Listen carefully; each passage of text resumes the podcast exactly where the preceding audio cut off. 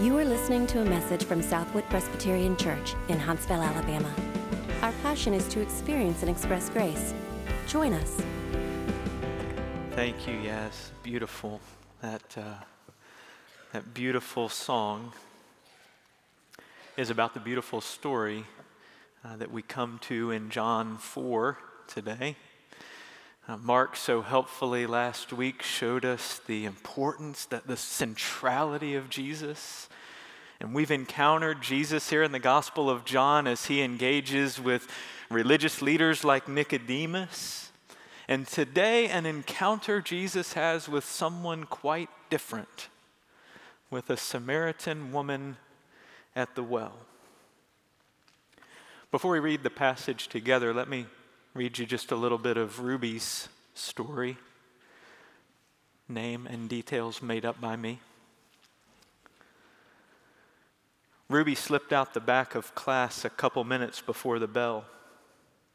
She was hoping to make it to the next class before everyone else and avoid the hateful stares the hallway seemed full of again today. Just yesterday, the once well liked senior became hated by what seemed like every girl in the school. Every phone on campus pinged with evidence of her poor decisions with multiple boys. Everyone knew. No one was happy. The hallway was silent. Oh, perfect. Until a door opened on the far end and, and Reggie hobbled out on crutches, also getting a head start on the class change. He had to be the nicest guy at the school, even since he broke his leg in the last football game of the season. I'll just slip quickly by him, Ruby thought, head down. Hey, uh, could you help me open this locker? Oh, sure, she said. Hey, thanks, said Reggie. Uh, hey, I know you've had a hard couple of days. Can I help you with anything? I don't think I need to get involved with another boy right now. Everybody already hates me, Ruby said. Oh, yeah, I, I get that. But listen, you, you know there's someone who will love you no matter what, right? You know about Jesus? yeah, I've heard, Ruby rolled her eyes. I'm pretty sure he won't love me right now. Pretty sure he's seen the pictures too. He might surprise you, Reggie said. Let me tell you the story of when Jesus met the woman at the well. Now, when Jesus learned that the Pharisees had heard that Jesus was making and baptizing more disciples than John, although Jesus himself did not baptize, but only his disciples. He left Judea and departed again for Galilee, and he had to pass through Samaria. So he came to a town of Samaria called Sychar, near the field that Jacob had given to his son Joseph. Jacob's well was there, so Jesus, wearied as he was from his journey, was sitting beside the well. It was about the sixth hour. It's noon. Jesus, don't you love his full humanity on display here? He's weary in the heat of a long, dusty walk. Seems likely that he's hoping for a drink from this well or, or a nap beside it. And someone interrupts his rest.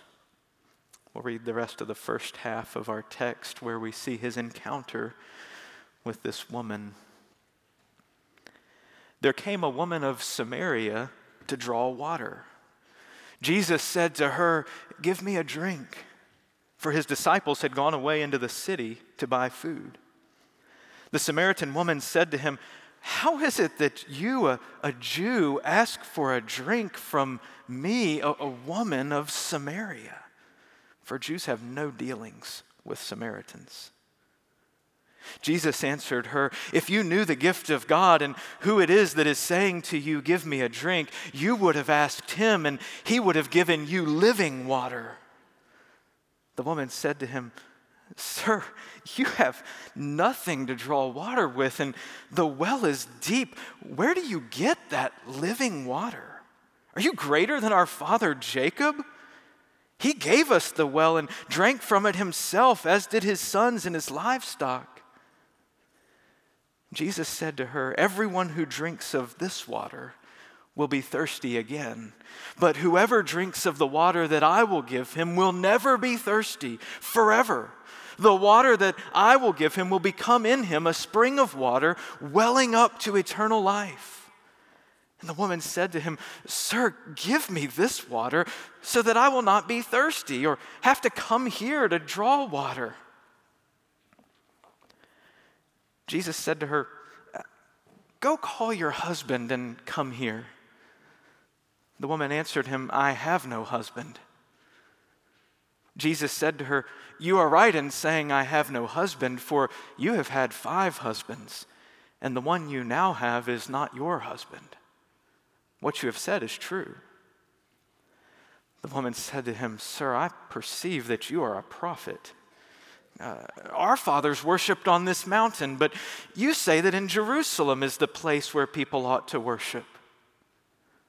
Jesus said to her, Woman, believe me, the hour is coming when neither on this mountain nor in Jerusalem will you worship the Father.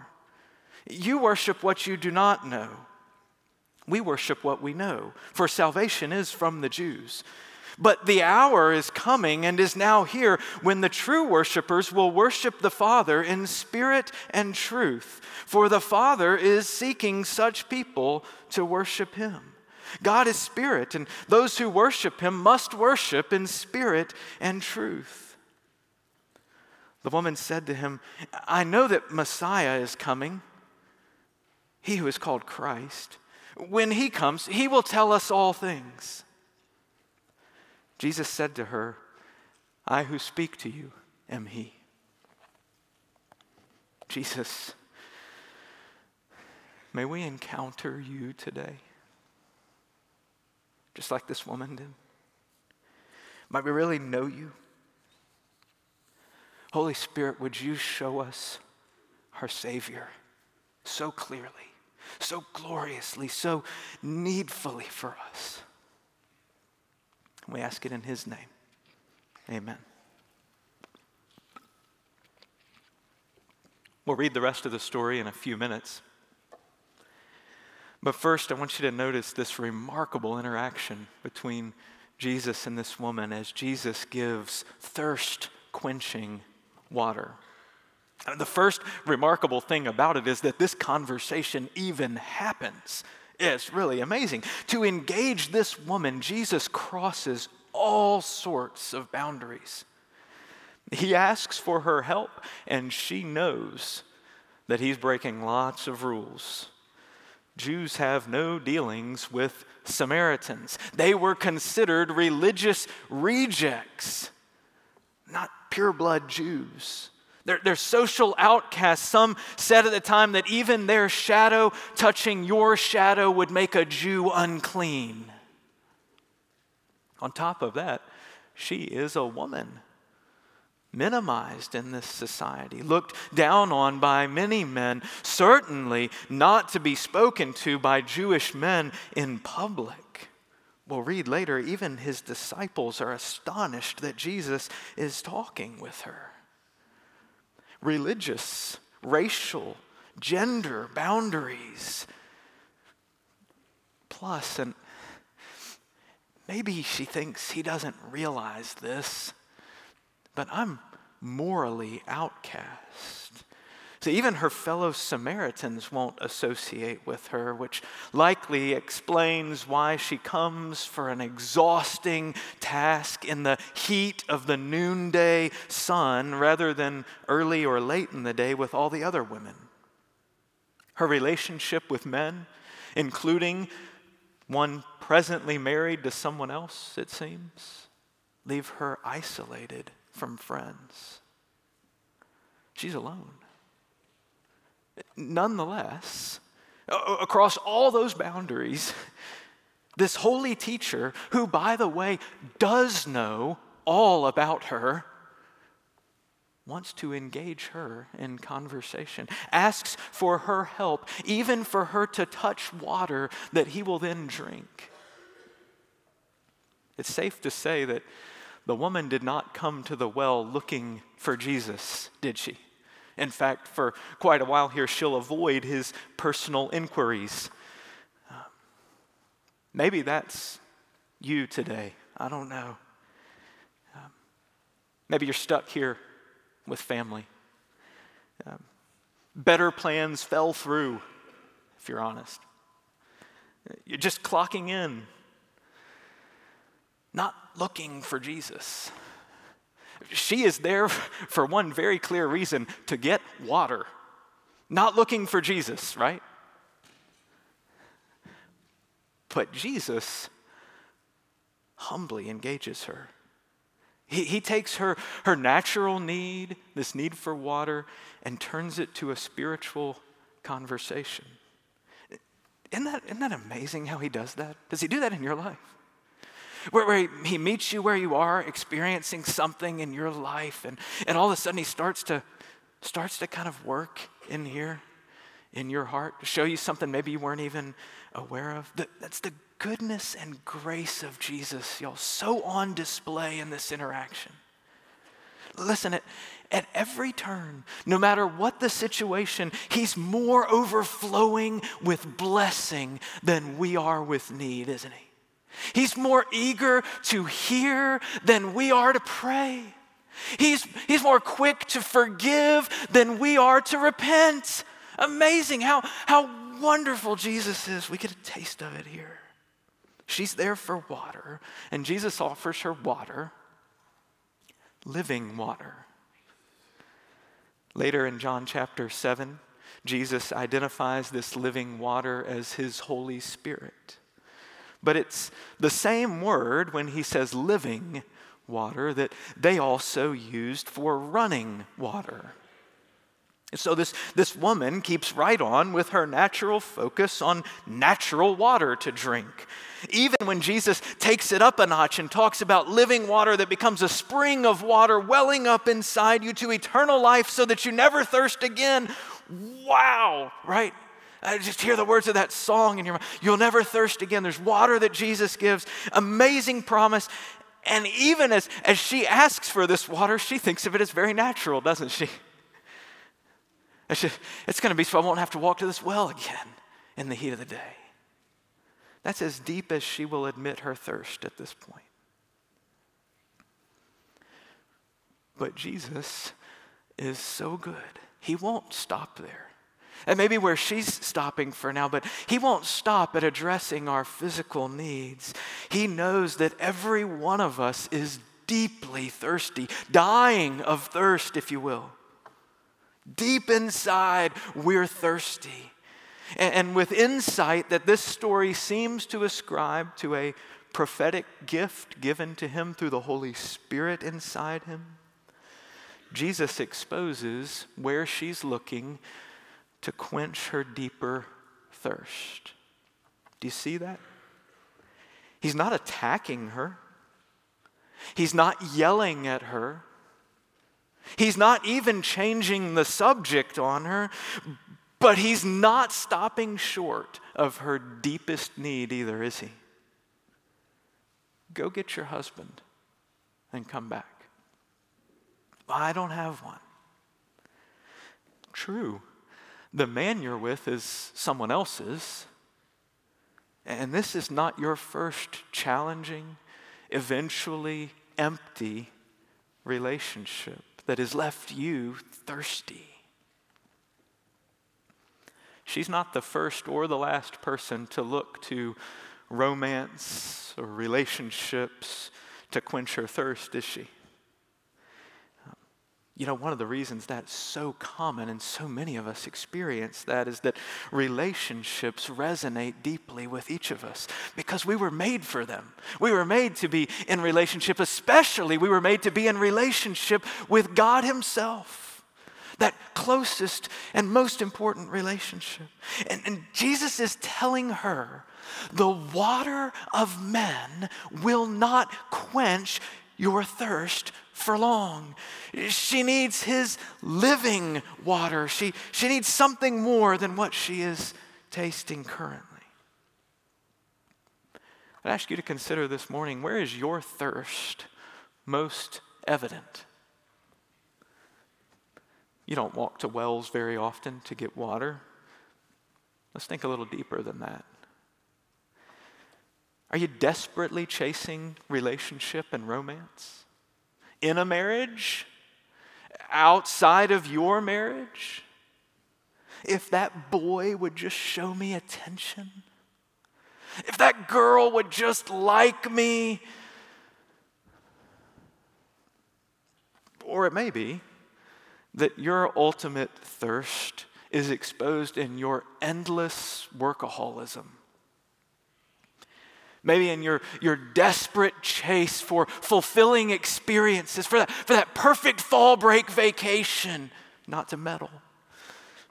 Your obsession with your kids' success I don't know. Where is it that you're looking to quench your thirst that you already realize has left you thirsty? You, you've tasted it and you're thirsty again. You've, you've gone back. Or, or maybe, maybe you know, if you're honest, that in the blink of an eye, beyond your control, it could leave you there thirsty.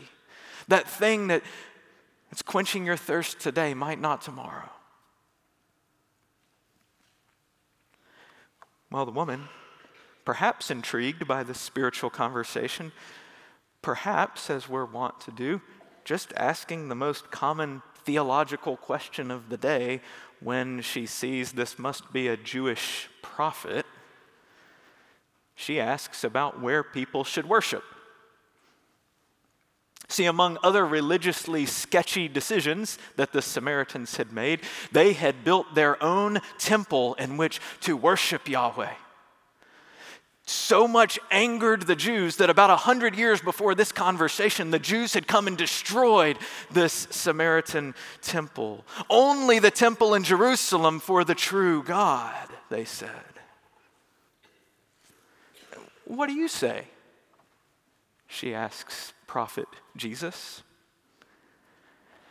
The hour is coming when you won't worship here in Samaria or in Jerusalem specifically, Jesus says. Yeah, the Samaritans were misguided on the temple, but the hour is coming, even already kind of here, when true worshipers will worship in spirit and truth. This woman is striking out at this point, right? Religious failure, moral failure, social failure, nothing to her credit not worthy of knowing Yahweh, the one true God.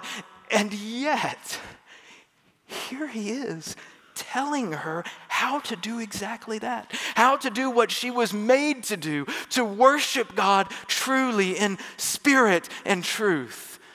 And there is so much written on what that means. At the heart of it is that the true focus of worship is not a building.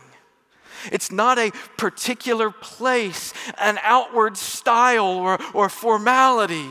No, true worship, real relationship with the living God happens in all of life and in gathered services like this one through the Holy Spirit and the Son who gives him. Remember just a few weeks ago when Jesus cleansed the temple? And then he offered to rebuild it in three days. He was saying, I am the temple. I am the true way to know and to worship God. True worship comes to the Father through Jesus the Son by his indwelling Spirit. That's what's essential in worship. All else is secondary to that. Does your worship on Sundays help you encounter and engage with the real Jesus, full of grace and truth as the Word of God reveals him? Does your worship Monday through Saturday, because it's not just a Sunday thing, if it's the true God you're worshiping in relationship, does your worship Monday through Saturday help you walk with His Spirit moment by moment, aware of His presence with you? Uh, aware that, that He has a plan for your life that you're to follow? Aware that He has a mission that He has sent you on for His glory? That's what you were made for friends, living with Him, learning His heart, seeking His glory, and it all happens in Jesus. Especially, it happens through His death on the cross. Remember, that's what His hour means in John's gospel. The hour is coming, verse 23. He's ushering in new worship that is focused on Jesus Christ and Him crucified, the one way to God. And as he talks about it and teaches us that, here he is, do you see? Here he is with the most unworthy people in the world to be participating in this worship to be a part of this unbelievable relationship. Here he is inviting them into worship, giving his life for them, offering to give them the living water of the Spirit. That's a lot. the woman says, You know, the Messiah will come and sort all this out. Although perhaps she's wondering now and Jesus says, Pleased to meet you. Um, that's me. And make no mistake about it. No more metaphor, no more analogy, on the person of Jesus as the promised king, the hope of every thirsty soul, as simple and clear as he can possibly be. Don't get confused on how you worship right or on what the water is or what all this means. Come to Jesus and have him sort it all out for you. Whether you've trusted Jesus before or not, will you, will you come to Jesus today? Will you believe today that the one who quenches the thirst you really feel more deeply than you know, maybe that you haven't stopped to feel lately, the one who quenches that thirst is not your husband or your wife? It's not your friend or your financial planner. It's not any of those. It is Jesus Himself. He offers you living water that will fill you up even when everyone else lets you down, even when everything else leaves you empty. He offers fullness of life with Him that never ends. And in fact, it changes everything now, too. That's the second piece of the story. If, if, he is, if he's meeting you and quenching your thirst, if maybe even for the first time you're thinking, man, there is something more that won't leave me thirsty and empty, then know that this thirst quenching water Jesus gives is also overflowing water. The woman is living this in this passage while the disciples are learning this from Jesus. Let's pick up at verse 27. Just then, while this amazing interaction is going on between Jesus and this woman, just then his disciples came back. They marveled that he was talking with a woman, but no one said, What do you seek? or Why are you talking with her? So the woman left her water jar and went away into town and said to the people, Come see a man who told me all that I ever did. Can this be the Christ? They went out of the town and were coming to him. See, they, they noticed the boundaries that Jesus has crossed, right? And, and the woman adds another of her own to those that the disciples can already see. She's going to the people that she was avoiding earlier in the same day that she didn't, she didn't want to be around. Water jar left behind. Isn't that interesting? The cares of this world cannot distract her from the glory of Jesus. She needs to go tell people about him, even though she's still thirsty. There is now life welling up in her and overflowing. See, Jesus gives water so graciously that when he quenches our thirst, there's always more still pouring in. It, it changes our lives, it, it impacts the way we live that day. Look how this happens with the disciples' perspective. They're, they're about to be confused about natural food, just as the woman was confused about natural water. Verse 31.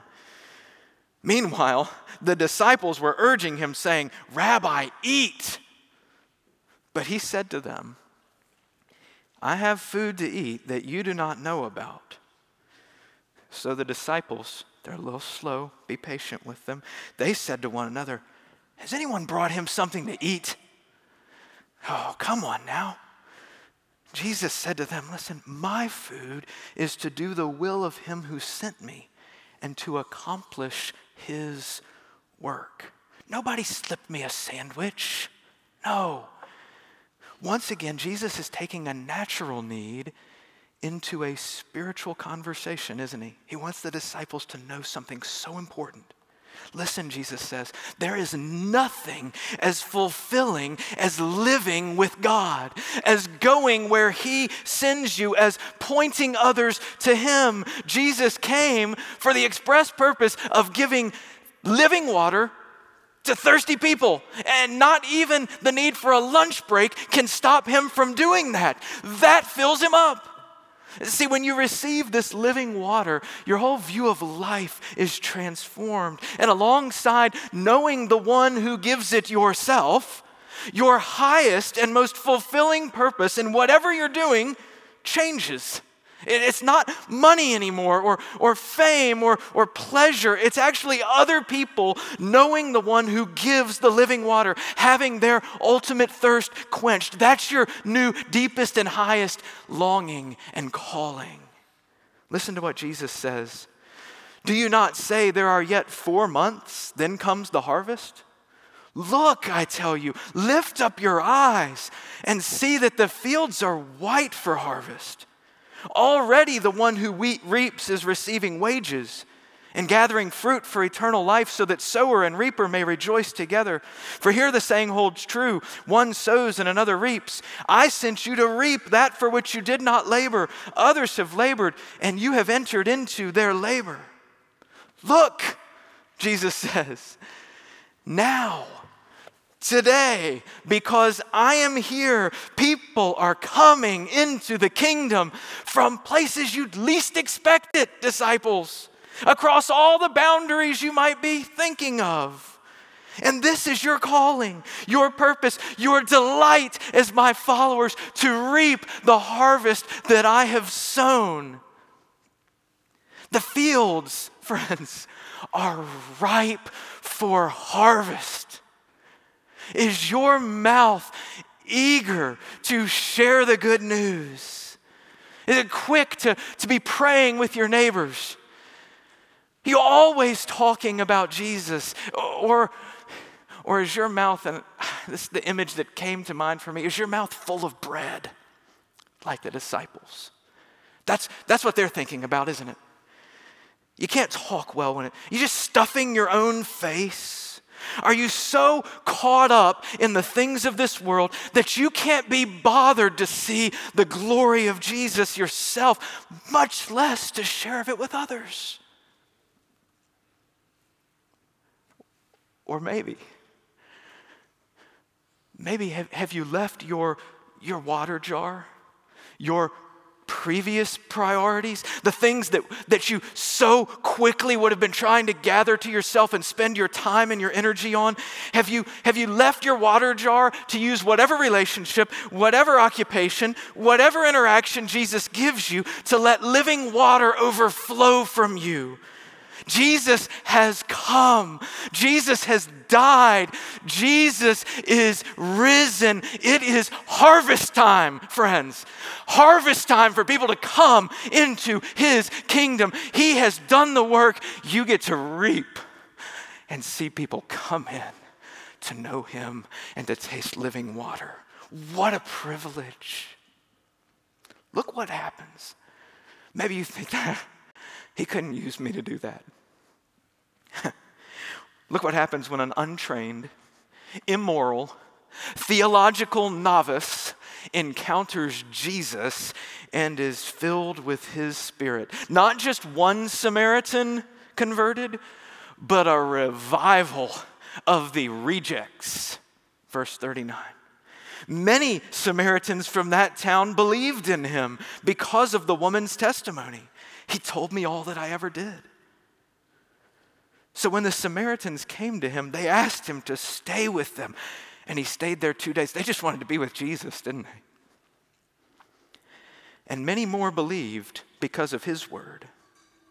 They said to the woman, It's no longer because of what you said that we believe, for we have heard ourselves, and we know that this is indeed the Savior of the world. She points people where? To Jesus. And she's delighted, apparently, for him to be the hero, the focus, the center of attention. After all, he is the Savior of the world, a mark of the Messiah, the Christ that she's looking for, that God's salvation would go not just to the Jews, but really in a fresh, never before experienced way to the ends of the earth. Samaritans en masse embracing a Jewish Messiah. What is happening? Not just a Savior for those who look the part or measure up or have figured out where they're supposed to worship or how they're supposed to relate to God, but who come to Him and find Him to be the Savior of the whole world. All because a thirsty woman encountered Jesus. Wow. Years after encountering the real Jesus for the first time in a high school hallway, Ruby lives for Jesus in all sorts of places, including those hallways. She loves getting to talk with high school girls, especially those who feel they've blown it, could never know true love. She delights to tell them of Jesus' love a love that never fails and is more quick to forgive than we are to repent. But many of the conversations she's having these days are with people in her office, some who've, whose spouses have let them down. Others who just feel a longing for something more in life, and they'll talk to her. There's, there's living water that really satisfies, she tells them, found only in one place. Ruby even gets to volunteer weekly at a crisis pregnancy center, where her favorite story to share with disappointed, despondent, even despairing women is of a woman like them. The woman at the well who met a Savior who understood her thirst, knew her story, and gave her life. Often, Ruby gets to explain that's her story and that the fountain she's been drinking from has never run dry on her, keeps overflowing from her, and will never run dry for them either. No matter what you've done, she loves to tell them, Jesus really is the Savior of the world, and that's all that matters. There's life the way you were made for in relationship with Him.